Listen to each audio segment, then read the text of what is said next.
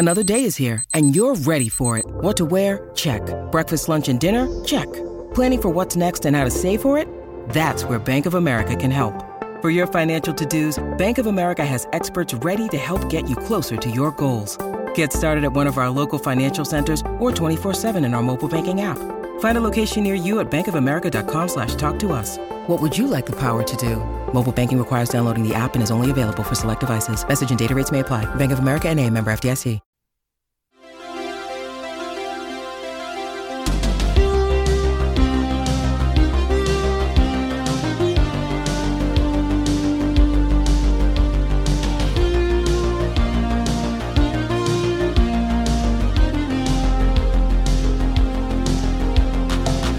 Welcome back to Game of Thrones 2 Electric Bookaloo. I'm your host, Anthony. This week, mathematician Padraig MacCarron joins me to talk about another amazing Jon chapter. We finally make it to Craster's Keep, which brings up all kinds of questions about North of the Wall ritual and the others, and really the end game of Ice and Fire. Besides, Padraig is always game to listen to me talk about my harebrained theories about such matters. So, without further ado, here is Dr. Padraig MacCarron. Padraig, I thought I would ask you about a number. A number. A number. Okay, well, lucky You- 13. You you you uh you think about numbers a lot is my is my guess, right? Well, as a mathematician, people assume that, but I think the further maths you go, the less you use actual numbers. Ah, so I'd say it's quite rare I use numbers. I use Greek letters far more commonly. Uh huh. Very good. Very good. Yeah. No. Let's talk about the sigma. No. Um. I'm going to ask you about the number nineteen. Craster. Craster has nineteen wives, Mhm.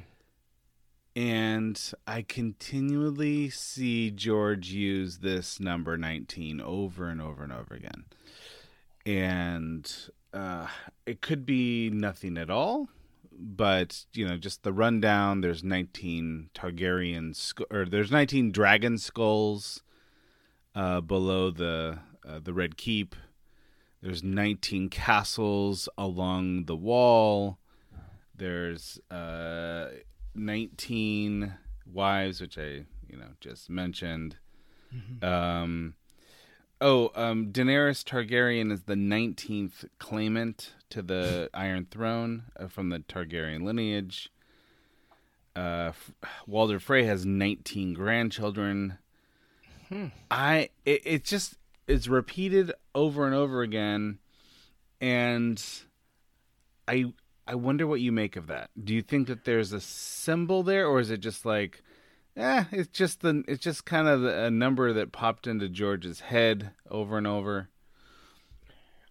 She's of all the theories I've heard, I've never come across this one. yeah, this is this is specific to my own curiosity. But you are a professional mathematician, so I thought I'd ask you. Okay, well, the only thing that strikes me out the number 19 is the fact that it is prime. Um, Oh, but okay. like you know, there's lots of prime numbers. Um, I don't, I, I don't know. I can't think of any significance of 19 offhand. But now that you've mentioned it so frequently, uh, without checking some other frequency of numbers, make sure it's not just like you know numerology. uh, it's very hard to. I mean, know, that was my guess 19? is like something along like some sort of symbolic numerology. The other option, I'm just looking this up right now, is that uh, George Martin is a huge fan of the New York football giants. And I'm wondering if there's a famous number 19 that he loves on that team. And I'm I'm looking at all the number 19s in the history of the New York Giants. And nothing nothing there's no sort of Hall of Famers that stand out or anything.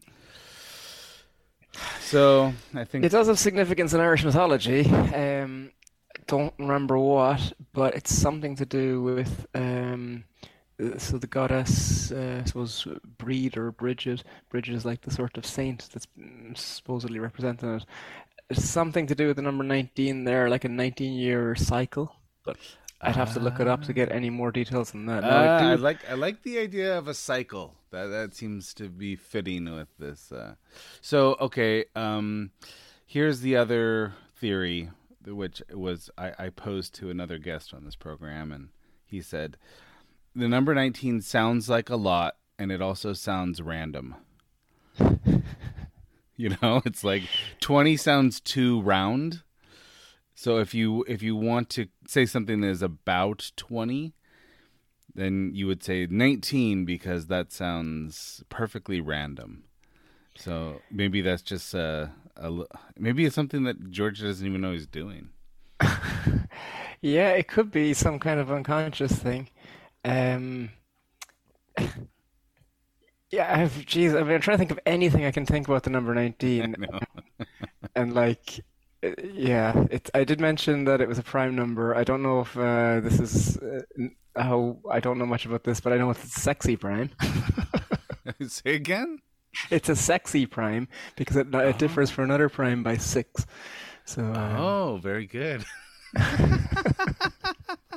Very good. Very good. But um, I don't know how real that is versus like some stupid math joke. Um, I and yeah, just back to the Irish mythology thing. I'm gonna have to look this up and get back to. I think because um, I do know that when in the George Martin's first notes on what he wanted the artist to draw the others look like, he mentioned they wanted them to look like the Aishi, which are the um, kind of fairy folk in Irish mythology. Mm. Um, and then 19 is associated with the goddess um, breed who'd be sort of associated with fertility. Um, well, so that I don't know if that's uh, just coincidence because there is a lot of like, th- that would seem to those themes would might fit with this chapter, although I don't know how well it would fit with the other 19s that we meet. yeah, I would say, yeah, I, I don't know. The skeptic in me wants to just say it's coincidence, and as you Uh-huh. said, he just pulled it out, and uh, you know he's just drawn to the number 19. sure, sure. Okay. Um, all right. I'm going to read the um, my synopsis for this chapter, and we can talk about it. Jon and the Night's Watch approach Craster's Keep. Once inside, Jon overhears Craster describing Garrett and Will and Waymar Royce. Then Craster reports on Mance Rayder's doings, or promises to, and notices that Jon has the look of a Stark. In the middle of running errands, Jon encounters a woman who is scared of Ghost. Sam is summoned to draw a map. The next day, Jon talks again with one of Craster's wives and learns that her name is Gilly. She begs Jon to help her escape Craster in order to save her son from the cold gods. Jon refuses her, but later on, Sam promises to come back for her. As they are leaving, Jon asks Mormont about Craster's sons. Mormont confesses that all the Rangers know of Craster's ritual exposure of his sons. Apparently, Craster offers his male children to crueler gods. Then Jon learns that Mance is gathering a host of wildlings to strike the Seven Kingdoms. Hey, it's Kaley Cuoco for Priceline. Ready to go to your happy place for a happy price? Well, why didn't you say so? Just download the Priceline app right now and save up to 60% on hotels. So, whether it's Cousin Kevin's Kazoo concert in Kansas City, go Kevin, or Becky's Bachelorette Bash in Bermuda, you never have to miss a trip ever again. So, download the Priceline app today. Your savings are waiting. To your happy place for a happy price. Go to your happy price, Priceline.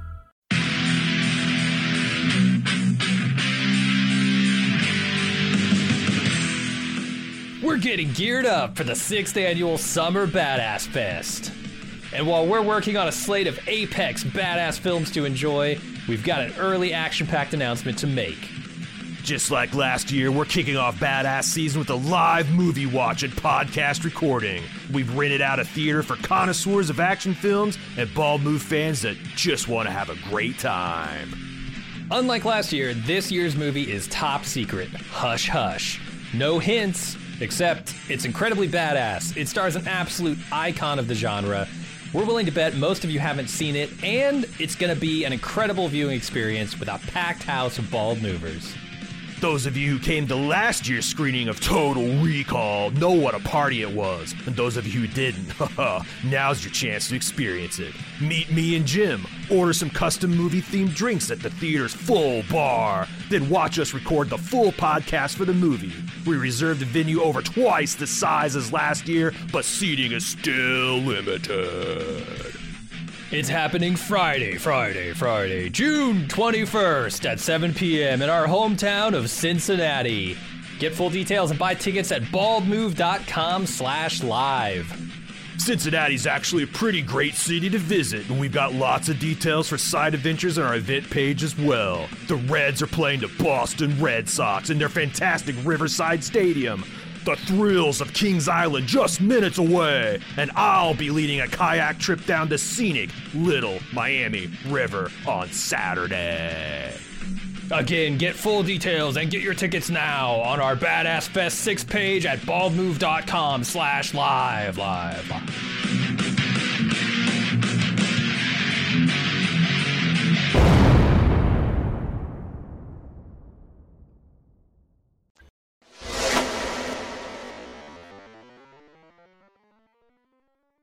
So, Dr. MacCarron, what do you bring to the table today?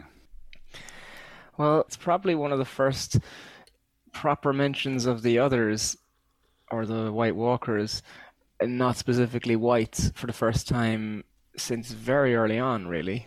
Yeah, I think that that's important because I think Jon misunderstands the the meaning of the blue eyes. Yeah. Gilly talks about you know how the sons are offered to the cold gods and of course Jon takes that to mean oh I've met one of these. And, and I think he thinks well Craster lied. Craster absolutely knows about the dead coming back to life, but what he doesn't imagine is that the others are actually real and not figments of imagination, I think. It definitely he was mixing up the whites and the others. Yeah. Um, whether he doesn't know the others are real or Sure. thinks uh, I don't know if he's fully. We don't really know what his opinion on this is. Really, So he'd know these stories from Old Nan, and I think as he's going on, he finds there's more and more truth to them. Mhm. So maybe he is he does have some suspicion, but he wouldn't necessarily associate them with having blue eyes, whereas the whites he knows from Yes. specifically from Othor.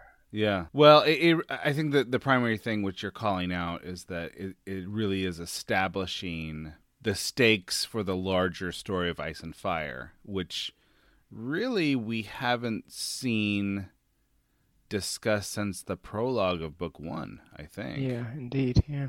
There has been talk of the others, of course, but um, this, I think that they're closer to it here than they ever have been. Yeah, indeed. And it's hard to be uh, not swayed by the show as well. Because in the show, we're explicitly shown uh, Craster sacrifice, not sacrificing, but giving babies to the White Walkers as they're known in the show, and then taking this and turning it into a new White Walker. Yeah. Whereas here, because he's also sacrificing sheep, we don't know if he is just making these offerings and there's some kind of ritual sacrifice and they die, or whether the White Walkers take them and need some humans, or whether they are actually indeed turning them into more others. Yes, you get the more of a sense that there's some sort of ritualistic aspect here because what does Mormont say? It's like for him it's like a prayer or an offering. And they're Yeah. they're explicitly called gods a few times in this chapter. And Craster calls himself a godly man. Yeah. So there is a sense here that this is this is almost a religious uh, ceremony that's being done, but we don't, of course, show difference. We don't, you know, Jon never sees a another. Mm. We we only hear tell of what happens to the boys. Um, of course, with this show, you want to show, not tell, right? So Yeah. and and of course you know it's it's nice to be reminded every now and again that there are actual others in the world right Yeah. What are the others to you? What do you believe the others are? Do you believe they're like in the show that they're just some kind of, I don't know, Borg-like enemy, or do you think they're another race?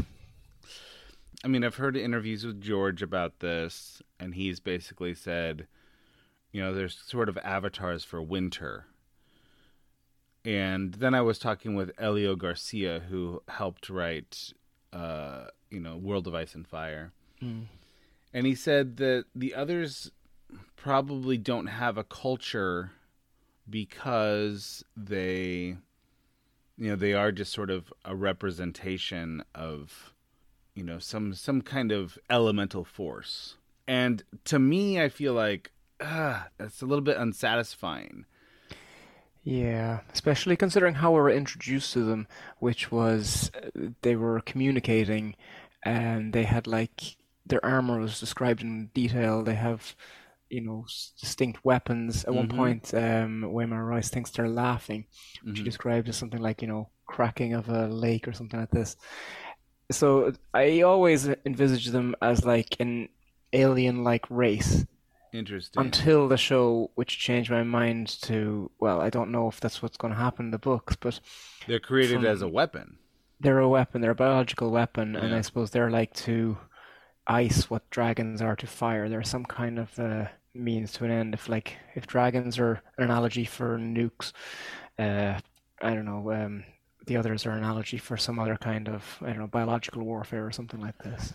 well that's funny i think that i mean i i kind of read this as an allegory for you know sort of a world ending climate problem. You know it's you know winter is coming and the others bring winter with them and and I've I've always kind of seen them in that way. Although I will say that you said that when Martin wanted them drawn you said that they are supposed to look like you know the great fairies from Irish lore is that is that what you said Yeah, he, so they're called A she, which is uh, spelled like uh, well, there's a few different spellings, but it's like two words. It's like A O, um, maybe it's A O D H, I think, and then the second word is she. It's just S I, an accent on the I, and then D H E. okay So um, the she would be like you know part of the Irish word for fairy. So like banshee is like a female fairy. but, uh-huh uh-huh um, Ban being a woman and she being the fairy. Um, so they're that's how he described them for the artist. Now w- that could just be because that's the image he had in his head for them, and not that he Mhm. wants to base them on some kind of uh, like in Irish mythology they would be live in the other world. Mhm. And I mean, I think the term fairy might be more. We associate fairies now with like sort of you know pixies, with small magic wands and wings and stuff. yeah Uh, whereas in Irish mythology, there would be some kind of sometimes malevolent, other times benevolent, um, often gods or at least uh, godlike creatures, and they live in the other world. One of them, sometimes they would be like akin to traditional gods, like there's a god of the sea. Mhm. Other times it would just be like uh, mischievous beings with magical powers. Now, yeah, and they also, you know, at times they they do remind me a bit of the Jotunheim, in that um, uh, from sort of Norse mythology because uh, they're called gods, and they kind of function as you know, sort of these supernatural beings, and from beyond the edge of the world. Hmm. And you know then of course you've got the tree mythology and you know all of that business. So i i don't know if i mean i think with a lot of things george draws from various traditions Indeed, yeah. and he wouldn't focus on one for sure. yeah creates hybrids out of these things um but i i will point out that you know the show has them creating like artwork out of human appendages and whatnot that that would suggest you know art or symbol or something that would bespeak a culture but the the books do not do that so it, we have very little to go on besides these sort of ritual offerings to you know that, that Craster is giving Yeah, giving his males and giving his sheep. And then again, like what do you think he's doing? Do you think he's putting these babies out and then they die of the cold and somehow this is an offering to the winter so they leave them alone? Or do you think they're actually taking these babies and sheep? Right. I think Hmm. Okay, so I mean, there's a few interesting fan theories about this that I should probably call out, and one is one prominent fan theory is that you know the others have this deal with the first men, and this is part of the deal, and part of the agreement is you you know you bring us offerings, and and we will stay in our territory or something like that. Yeah. I feel like that kind of places too much importance on Craster. For the Yeah. narratively, I think it puts too much on Craster, and I think that this is just maybe a this is maybe an agreement that Craster has with the others so that he remains safe. So the so then the question is, are these offerings turned into White Walkers? Yeah. My sense is that they're not. My sense is that they are being eaten or that there's some sort of blood magic that has to happen uh, to appease the blood wa- the, the White Walkers in the same way that you know that Dany's child was used as as blood magic um, on the fire side of things. So I mean, but of course I don't have a lot to go on here. So I'm just this is just Yeah. my sense. What do you think? Um, I think the show has swayed me a bit to think they are almost like some kind of weapon of the children of the forest to fight against the first men, because if they're the children of the forest are also north of the wall, the remaining ones we know of. So it doesn't make that much sense if the wall is to protect the children of the forest and mortals from, or sorry, humans or the Andals from the others. With the fact that the children of the forest are north of the wall is slightly suspicious. As to Craster, like I just kind of think like, how did he figure this out? You know, he's been there for a long time. He must have had a few winters. This is seemingly going to be the longest one for a while. How did he figure out that okay, if I leave my male babies out there, that the others will leave me alone? Well, that again goes back to there must be some kind of like discussion or you know he must have some someone must have told him this or he must have some communication with the others Well, we don't know. I mean, we hear rumors about where Craster came from, but we don't really know his origin. It could be that he is part of a long tradition of doing this, and maybe he's like the last vestige of of a culture. Or Okay. it's possible that the rumors are true, and he's just, you know, the bastard uh, son of uh, a crow and a wildling and he's sort of set up shop of his own accord. If it's the former, he doesn't necessarily have to have a conversation with the others to figure out what the agreement is because he's just following an ancient ritual. okay But if it's the latter, he has to have had some kind of communication, right? Okay and i guess it probably is the former because he sees jon and he goes he looks like a stark so how would a the son of a wildling and a crow know the look of a stark so well without having some other uh, I don't know backstory or history. That was quite um, you know, for want of a better word, that was quite a stark moment, right? yes, I, and I think that I mean that brings me to a different topic of conversation. But let me, I mean, let, let's let's wrap up this one first. Do you feel? do you feel like these others? Do you feel like there's any statement in this chapter on their intentionality? I mean, do, do you feel that this reveals enough about them to know what they what they're after? No, but it I felt it meant there was some connection between them and the Starks because it's reminded again that Benjen mm-hmm. was went out with two others, both of whom died somewhat unnaturally and were brought back. Craster hasn't seen Benjen, but he had seen Waymar Royce and Will and Garrett. And then Craster immediately recognizes Jon as being a Stark, mm-hmm. which makes my head think that there's some connection between the Starks Yeah. and the others. Right, right.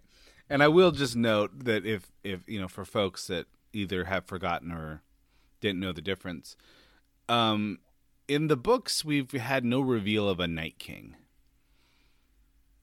um, there's you know the the others don't seem to have a, a commander. There's no sort of big baddie. There's no suggestion that if you kill, you know, the, the, the big boss, and all of the minions will fall.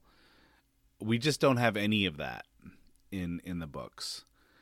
And and of course, you know, Jon does not actually see another in this particular chapter. And we don't find out anything for uh, quite a while. Another something like 20 chapters, uh, we'll encounter them. But then again, we probably don't encounter them again for quite a long time. Mm-hmm. Mm-hmm. And I will say that I always felt a little bit dissatisfied with that little device. It it felt to me, and I think that they do this in Return of the King as well. Um, because that's not it's not in any of the the the Lord of the Rings books. Is that you know if you kill Sauron, then you know his minions will scatter because the the spell is broken or something. Um, and they, I feel like they, they borrowed that for the show, and I feel like it's just sort of a, a lazy device to like ha- have a, a one climactic moment. Yeah, and it's been done to death in recent cinema and Yeah. like Star Wars, everything. Yeah, absolutely, absolutely. So I mean, and who knows if George will write a better ending? Um, there, there's no guarantee. Who knows if George will write an ending? at this point. We would just take an ending. Um, so anyway, I, I I do want to talk about this other um, matter of civility uh, uh, uh, beyond the wall. the yes, indeed. All right, so there's there's a couple indications that you know that the people north of the wall know a bit about what sort of southern culture is like. Um, you know the the the Stark stuff, and then Gilly knows about kind of the relationship between kings and vassals. Um, and there is the mention of guest right, which seems to be a big deal. Especially in northern houses. Mhm, Or at okay, in that's north right. of the neck, maybe. And also, Craster show Craster throws a little bit of shade on on Jon because he's a bastard.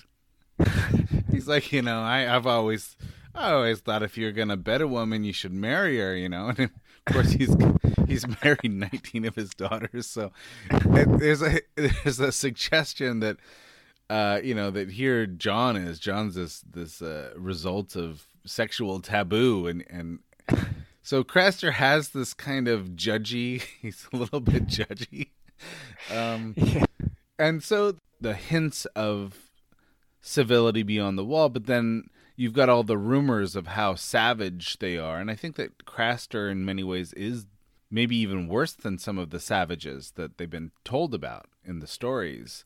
But he does not absolutely look like a half breed monster or something. He's just a horrible person morally. Yeah, Craster is like, you know, on paper, one of the worst people we meet in the story. Mm-hmm.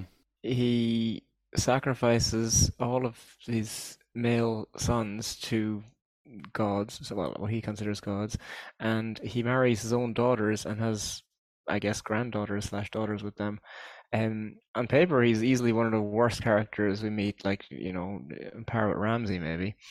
But then, when you when he talks and when he's there, he's quite like almost compelling or something. You know, you want to hear more of what he has to say.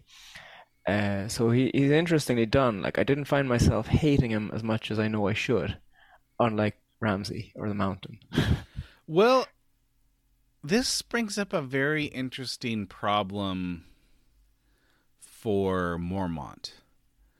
Because at the end of this chapter, it's revealed that Mormont knows what all of the Rangers know that Craster is marrying his daughters and ritually sacrificing his sons, and he actually uses the phrase crueler gods. Um, suggesting now not necessarily that Mormont knows about the others, but he knows about the, this human sacrifice ritual, and this is who the Night's Watch has chosen to ally with.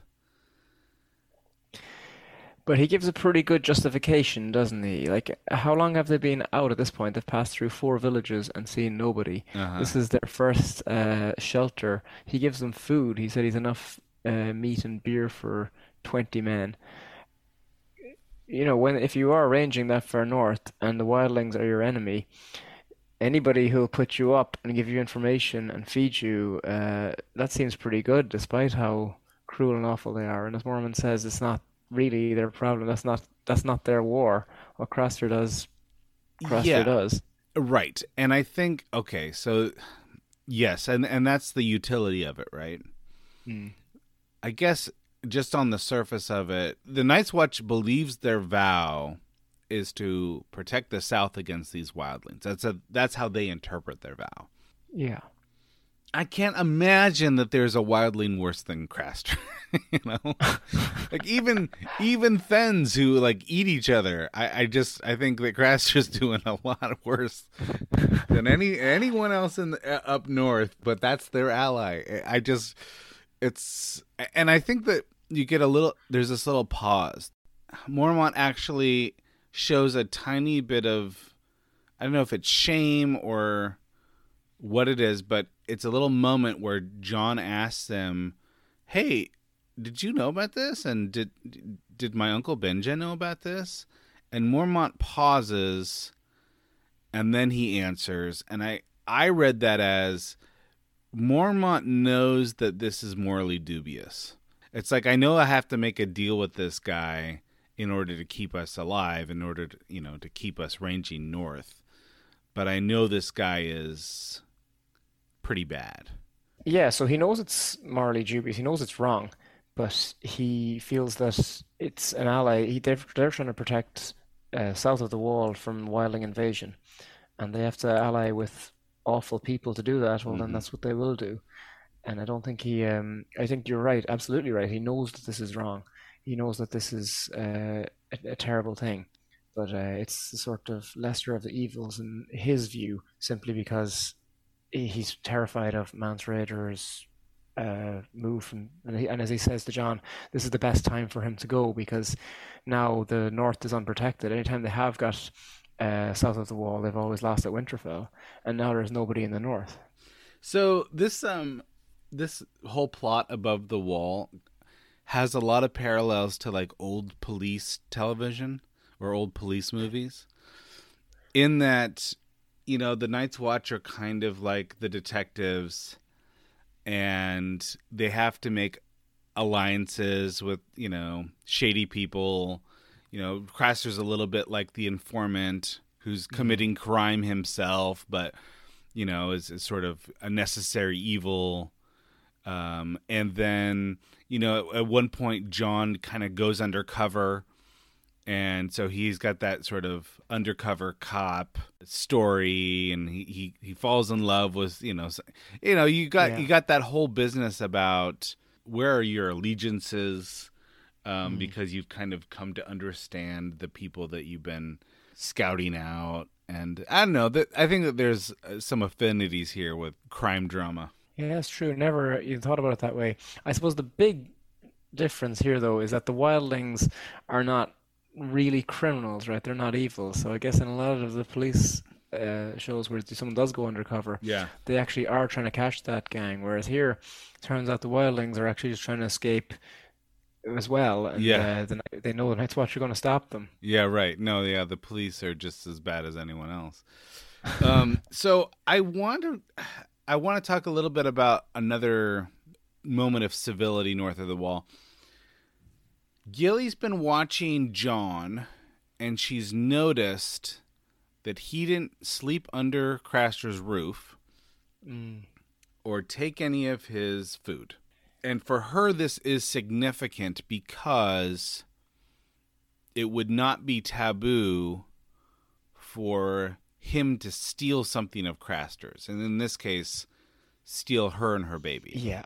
I, I feel like I'm reading that in a way that like like she really takes the guest right taboo seriously and that and because he has not done those things he is an escape hatch in a way that maybe someone else is not.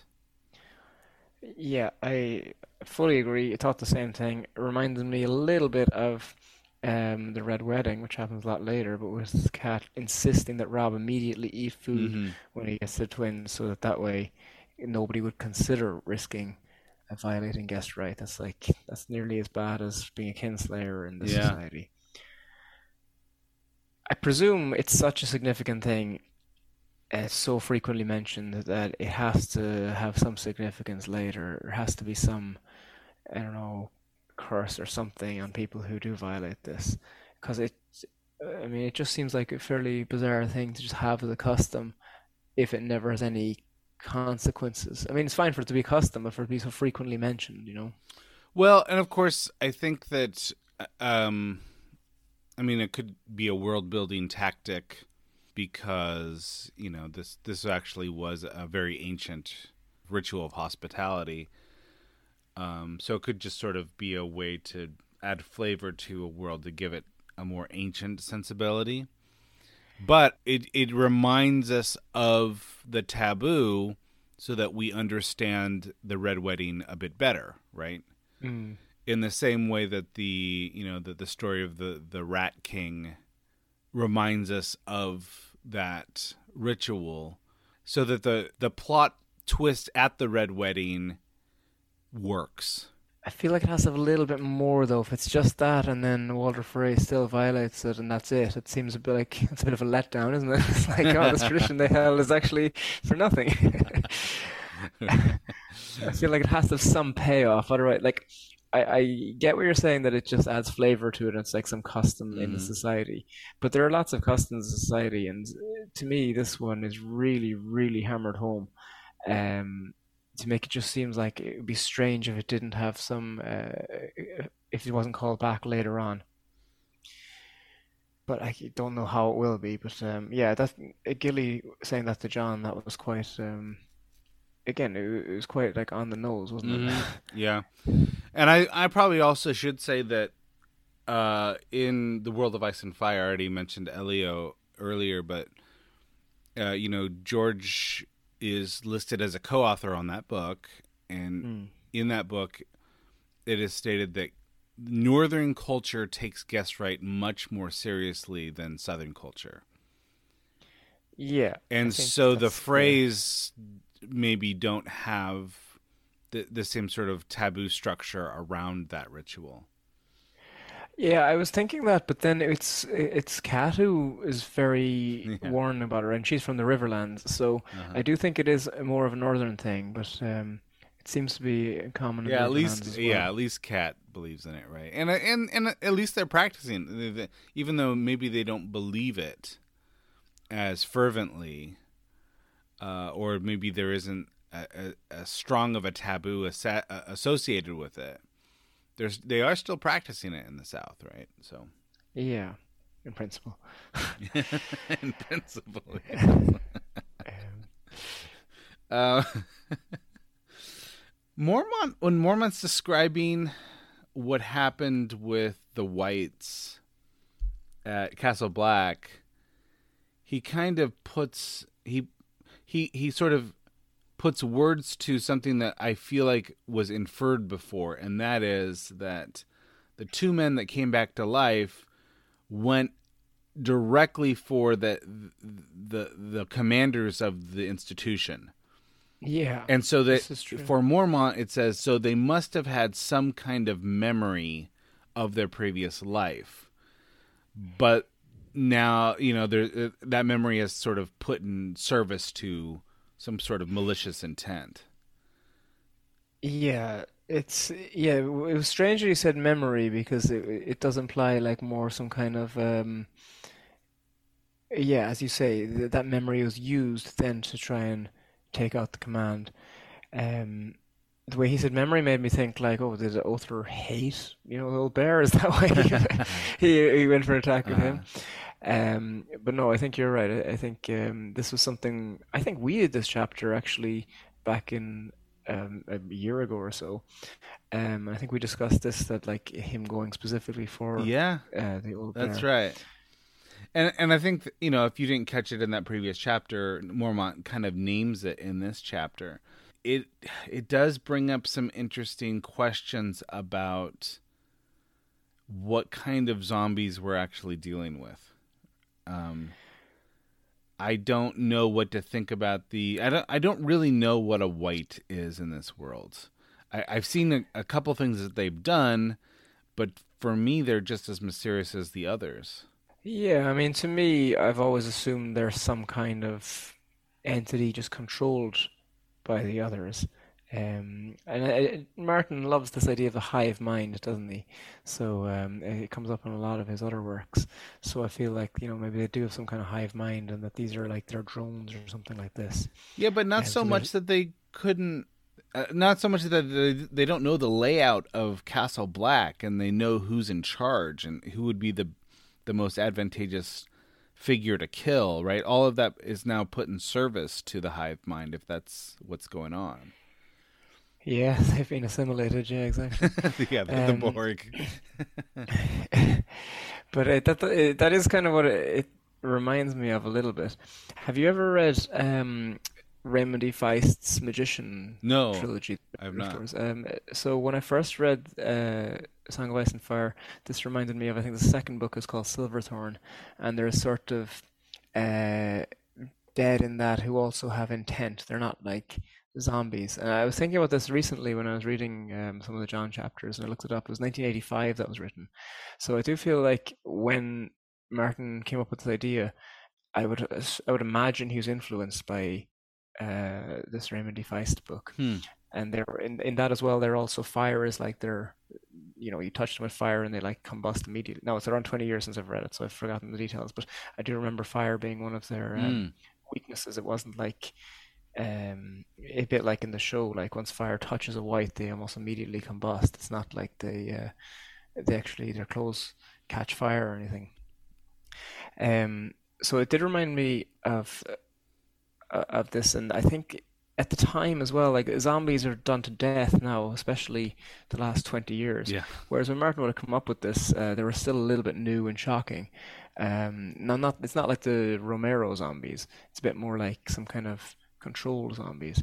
Sure. So I think um, I, I don't really like referring to the whites as zombies because they do seem to have some kind of agency, and they're not like in most zombies. Really, what they're trying to do is like either feed or like procreate by like you know infecting other people. yeah, yeah, yeah. Uh, whereas these whites aren't really doing that. At least Othor wasn't anyway, in terms of trying to uh, to kill the commander. And whites we meet later on as well. They're just like kind of they're like the infantry for uh, the others. Was there anything else that you noticed about this chapter that you wanted to call out? Uh, just back to the guest right thing briefly. Um, uh, it was also Jon was like really annoyed with Sam for uh, getting Gilly to talk to him, and he even says to Mormont about having like you know Sam's got a big, he's big boned or something, but he's also got a massive heart. Yeah. And it's like, you know, but what could he have done? Like, what, what does he expect me to be able to do here? We're going north. How am I going to like bring this woman back? But uh, I just thought it was funny how he wakes up in the morning and he sees like uh, it's been really heavy frost. The whole everything looks so beautiful, covered in frost. And he thinks of how like Sansa would start crying when she sees this, and then Arya would be like out playing Uh-huh. it. And then Gilly comes up to him and asks him this, and then Jon's in foul form, and he blames her initially, and then he goes, "Ah, you know, you know thrice damn Sam" or something like Yeah, this. that's right. That's right. And Um, I will note that even though he's pissed off that he's been sort of put upon for something that doesn't seem possible, and he's pissed off at Sam for suggesting it, he decides not to eat Craster's food Yeah, that's where I was going. and and it's almost like he's made a decision i i want to leave myself an op- i, I want to leave myself the option to save this girl if i have the chance Yeah, that's why I said just back to guess right briefly because that was uh, again quite telling. Jon was really annoyed about this, but partly we know Jon's character and we know he's annoyed because Yeah. now he feels like almost obligated to do something here, yeah and therefore um, he doesn't know how he's going to do it. And then when he talks to Sam, he's really annoyed at him, and Sam is going, "Yeah, but I was thinking maybe we can think about this when we go north and then come back." so um, and he's I I know we know that Jon is also annoyed because he's also probably thinking that he's like, right, how do we save this person? How do we save her baby? How do we get her out of this awful situation? Um, so I thought that was quite interesting, and again, very like Jon is probably one of the more like moral characters we have. Mhm. Uh, and again, he, he he develops a lot over the course of the series. Um, he will definitely do things he would consider morally dubious, as his younger self would have. But um, you know, he's got a very strong sense of what he believes is right and that this should be acted on. And I feel like he's grown up a bit um, in that you don't hear a lot And in his interior world. He doesn't seem. You don't hear a lot about like about his own suffering.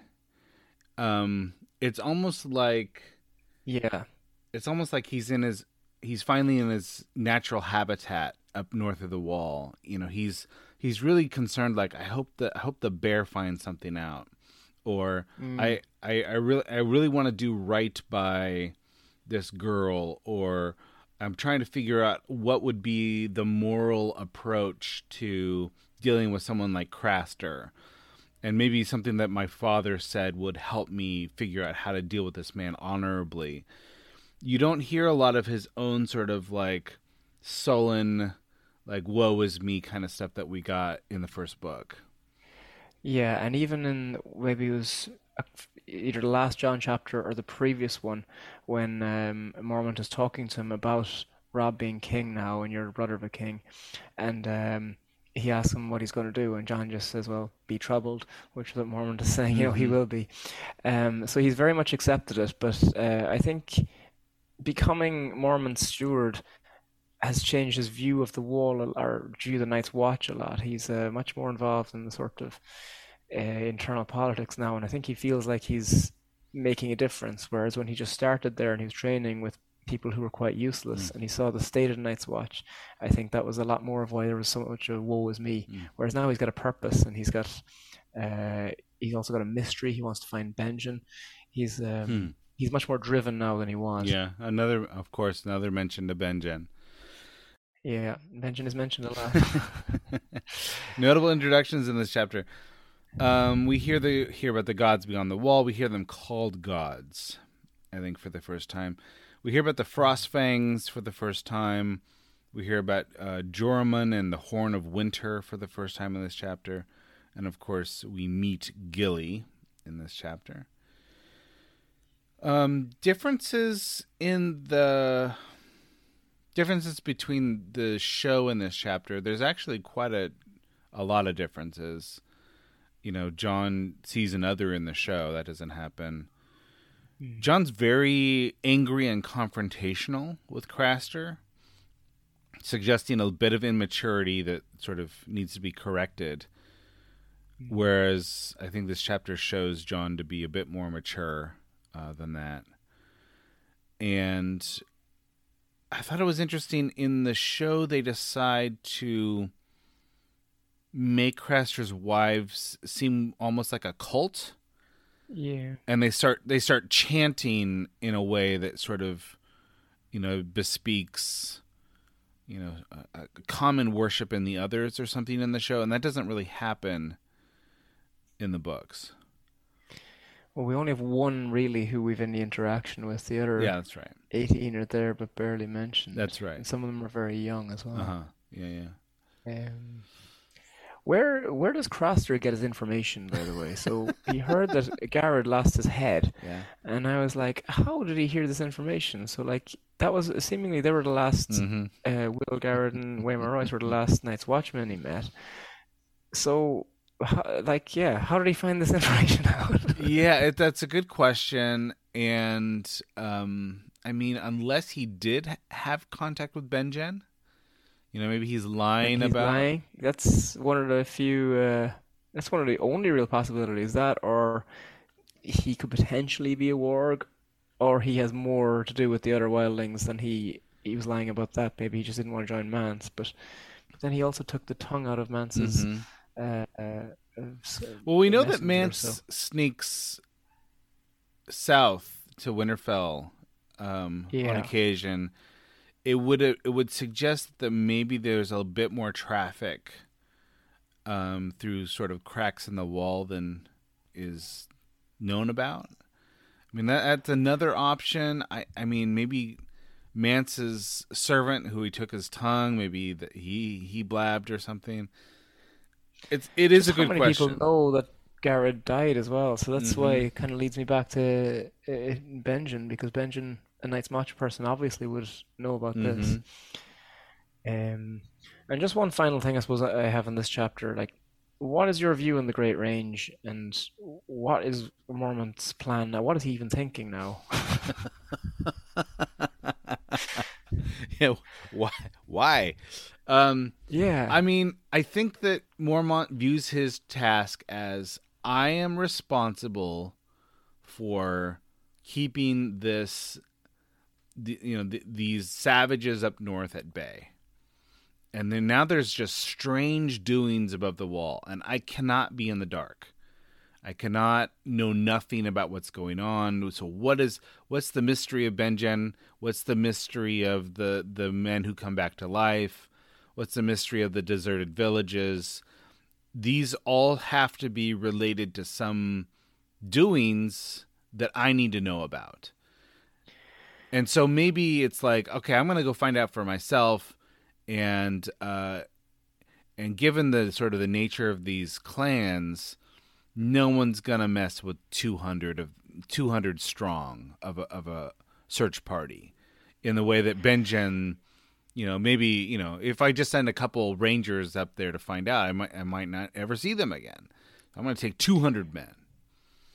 I think initially, yeah, I fully agree with that. And I think I've often seen people criticize the Great Ranging, you know, online and stuff. I think initially at the Game of Thrones, it does seem like a good idea. He's like, his last two groups of Rangers, first Waymar, Waymar Royce, that was quite a strange one. Only one of them came back Mhm. and was uh, spooked beyond belief. And he was and then he said, he was cuckoo when he came back. Exactly, yeah. And then he sends Benjen, uh, who is much more seasoned than Waymar, and two of his men come back Mhm, dead, mhm. what but like whites, and Benjen has disappeared with no notion. So I understand why a larger force makes sense. And at this point, at that point, he wouldn't have known that the wildlings are gathering. But now that he's met Craster, and Craster has told him that the wildlings are gathering in the Frostfang Mountain, and he says to Jon that this is the best time for wildling invasion because the north is empty and the wall is still last standing. Why does he not go back to the wall? You know, if his massive fear now and his reason for going to the Fist of First Men, as far as I can understand, is they're going to make a stand against the wildlings. But if there's thousands of wildlings and 200 of them, surely the wall is much more defensible. Well, uh, he doesn't know until this chapter that the wildlings are gathering. Like he, he Yeah, knows how so he many knows there, there are, but in historically, these clans have never been able to join together, and so that that that actually makes 200 men a very formidable force because you're never going to encounter more than one clan at a time. yeah, before this chapter, agreed, but now Yeah. that he Craster's given us information, Why not? like why not just the- go with this information yeah exactly or why not yeah with this information it seems madness to Mm-hmm. keep going i mean the best you can hope for is a small bit more information and then try and take them on Yeah, yeah, that's a good question. Mormont always is a little bit he's he always presents as a little bit nefarious to me like what does he actually know? Um yeah. what, what he always seems to know a little bit more about what's going on up north than he should. Uh I I just I don't know. I really I'm really not sure if you can trust Mormont. Um okay I, I that that's I- just just my head canon on this one. I, I've always uh, simply because of his relationship with Jon and how even at the end as Jon knows he shouldn't be asking some questions, but Mormont explicitly says no, ask whatever you want. I, I feel like um, I feel like you can trust Mormont, and I feel like you're right. He does have more information than you, we expect him to know, hmm. but uh, uh, as a good Lord Commander should, I suppose. But I, I do feel like we can trust him. I just feel like now that he knows the wildlings are gathering, it seems madness to keep going north unless he's got like unless there's something specific he wants to find at the Fist of 1st Men mm-hmm. or he's expecting more information. It seems crazy to keep going now. Obviously, he's he's not expecting to be attacked by whites or others. Hmm. That was uh, something he couldn't have. Uh, I mean, he could possibly have expected, but he wouldn't necessarily have expected. Um, but even with the wildlings gathering, if he thinks they're going to launch an attack, which is what he thinks, not that they're trying to flee, Uh, I just don't really understand what Yeah, he's I don't know uh, either. what he's thinking right now. I don't know either. Um, just because uh, uh, I have gotten into the habit of this, I feel like I need to call out what Mormont's Raven says. All right, so oh he's, I he's wonder should we discuss the Raven? he says wall, he says slave, he says king five times. Mm. He says corn once, and then he uh, j- just makes a regular raven sound. So I don't know if any of those mean anything, but uh, taking it upon myself to document this, and so I've done my duty. Am I correct in saying that one of the times he says king is when uh, Jon appears, or is that just when they're actually talking mhm. about? Maybe they're talking about um uh, about Robb though. They, that's what they mean to say, right? What is is the subtext uh, that because Jon's in the room, he's the rightful king? Hmm, interesting. Good question. Yeah, the Raven always, at least um, after my first read, what the Raven Raven says always uh, puzzles me, but interests me. I'm like, is there some meaning? And I always wonder. Now that we know like what Hodor means, I'm also thinking, does corn mean something different? Right? Is the Raven like? 'cause as soon as Jon comes in, he says corn. It's like he hardly expects Jon to bring him corn, does he? Maybe he does. But uh, I'm wondering, is this actually something else? Like, you know, uh, Jon is actually like Coron Targar- Targaryen was supposed to be his name or something like this. You know? Eh, he, it's it's for his coronation. Uh, that's that's the Oh yeah, okay, yeah. His crown will be made of barley. And now, Throwback Thursday with comic Steve Osborne. And Lord Mormont's interesting to me because he clearly knows. He knows about the White Walkers. Yep. And he knows that Craster's been offering his sons as sacrifices or something to the White Walkers. Right. But he's At a more minimum, he knows he's killing his sons and it's helping. Yes, and he is more concerned about the wildlings beyond the wall who are humans. So I'm having difficulty understanding Lord Mormont's motives. Yeah. Maybe the monsters are like there's there there are clearly ways to sate them. Right? And Yeah, give him, them a, on give him a baby and and and you get- you get a free pass or whatever. It's Oh yeah, yeah. You're saying that, that he's happy with the peace arrangement that they've got. Right. So for whatever, like, it doesn't even matter almost that they're monsters. It's like they're an obstacle that can be averted. And the Craster component is just like it's it's a factory. It's a mm-hmm. factory that churns out a piece with the monsters, essentially. Every single one of those Craster boys was going to grow up to be a dictator. That's the greater good. It's Yeah, it's maybe- the maybe the- greater good. Maybe the monsters have an incredible private school system, and they're raising these boys up, and they're becoming mm-hmm. great scholars. And we don't know. I mean, not yet, anyway. I didn't see one eat a baby.